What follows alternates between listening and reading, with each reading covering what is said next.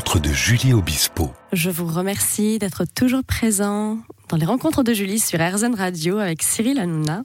Merci Julie, hein. c'est vraiment sympa d'être avec toi. On est, on est, on est zen là. Ah bien. oui. On est bien. Et comment est l'exercice Recevoir des invités politiques? Ah bah c'est non, c'est génial.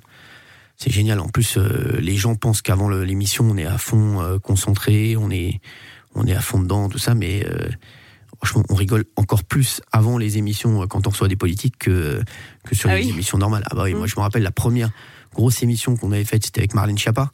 Mhm. euh, où qui avait fait un, je me rappelle, il y avait eu un buzz terrible parce que tout le monde avait dit, euh, c'était drôle ça parce qu'en fait, euh, je suis avec Marlène Schiappa qui, qui voulait faire une émission.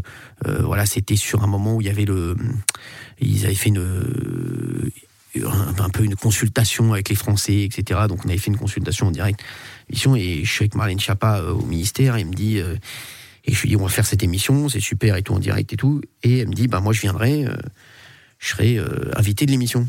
Et je lui dis c'est notre première émission politique. Si vous voulez que tout le monde le reprenne et que tout le monde en parle, on va pas dire que vous êtes invité. On va dire que vous êtes co-animatrice.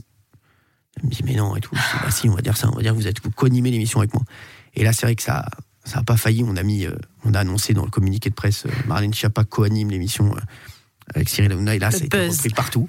buzz incroyable. Toutes les chaînes d'infos en boucle Oui. euh, des débats toute la journée. Et là derrière, bah, on avait gagné parce que c'était incroyable. Et en plus, l'émission avait été derrière, en plus saluée par ces mêmes personnes qui n'y croyaient pas au départ.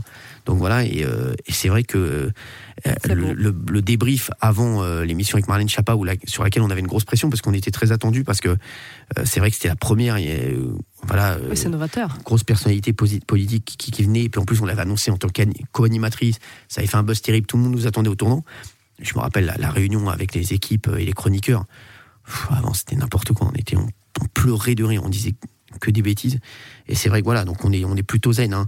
Voilà, moi je suis pas, euh, j'ai- j'aime bien, et puis j'aime bien les, recevoir les, les- les politiques et j'essaie de, j'essaie de les recevoir autrement. Moi je dis à chaque fois, j'essaie pas de prendre la place de des, des- des- émissions de, de France Télévisions, de BFM, de CNews. Mhm. Je pense qu'il y a une place pour tout le monde et que euh, et que euh, voilà et que vous savez il y a, il y, a une- il y a une anecdote qu'on se dit souvent dans le métier. C'est à l'époque où c'était en 2002. 2002, Jospin et le ne fait pas euh, Michel Drucker. Il fait pas vivement dimanche, Lionel Jospin. Il refuse de le faire. Oui. Et dans le milieu, euh, tout le monde dit euh, quelle énorme bêtise. Pourquoi il n'a pas fait Vivement Dimanche pour montrer un peu sa personnalité? Tout le monde l'avait fait, ouais, tout le monde le faisait. Chirac l'avait fait. Et c'est vrai qu'avec Michel, voilà, c'est un moment où tu montres ta vraie personnalité, tu parles pas trop politique. Et, Lionel Jospin avait refusé de le faire.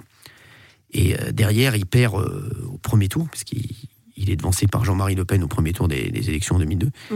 Et derrière, dans le milieu, euh, la télé, tout le monde disait euh, s'il avait fait Vivement Dimanche, oui. il aurait été au deuxième tour. Et euh, c'est vrai que, voilà, alors euh, la télé, avant, il y avait moins de chaînes, etc. Mais c'est vrai que c'est pour montrer qu'il y a de la place pour tout le monde.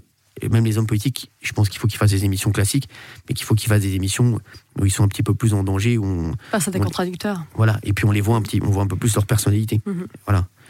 Donc euh, on essaie de recevoir tout le monde, nous, en tout cas.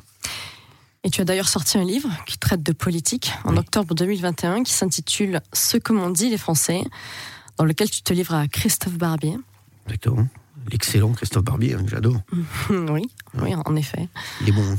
C'est lui qui a tout fait. hein. Moi, moi, je vais juste raconter mes trucs et après, lui, il, arrive à retranscrire euh, euh, tout ce que je lui ai raconté, tu vois, sur, euh, sur mes expériences. Parce que c'est vrai qu'il y a eu énormément de, de, de- de- de faits euh, politiques dans l'émission la, la saison dernière, avec les, les gilets jaunes. Oui.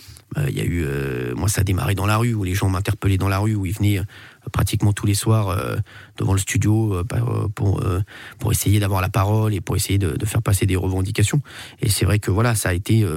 J'ai reçu plein de gens, j'ai vu plein de Français, j'ai vu plein de, de gens euh, en détresse, j'ai vu des gens heureux, j'ai vu des gens euh, qui voulaient euh, changer le monde, j'ai vu des gens qui, euh, qui étaient des arnaques, voilà. Qui, mais c'est vrai que j'ai vu, j'ai vu beaucoup de monde et ça a pu, ça, j'ai pu me faire une, une cartographie de, de ce qui se passait en France. Et voilà, et c'est, et c'est vrai qu'il y y, y a- énormément de gens qui, qui, sont, qui sont en détresse Tout à fait. et qui, qui, qui toutes les, tous les mois, le 10 ou le, le 15 du mois, ils, sont, euh, ils se disent comment on va faire pour terminer le mois. Et c'est vrai que c'est surtout ce que j'ai vu. Et il y a eu beaucoup de gens qui ont critiqué les, les gilets jaunes, etc. Les gilets Mhm. jaunes, au départ, c'est juste des Français qui sont en détresse et qui sont dans, en difficulté extrême.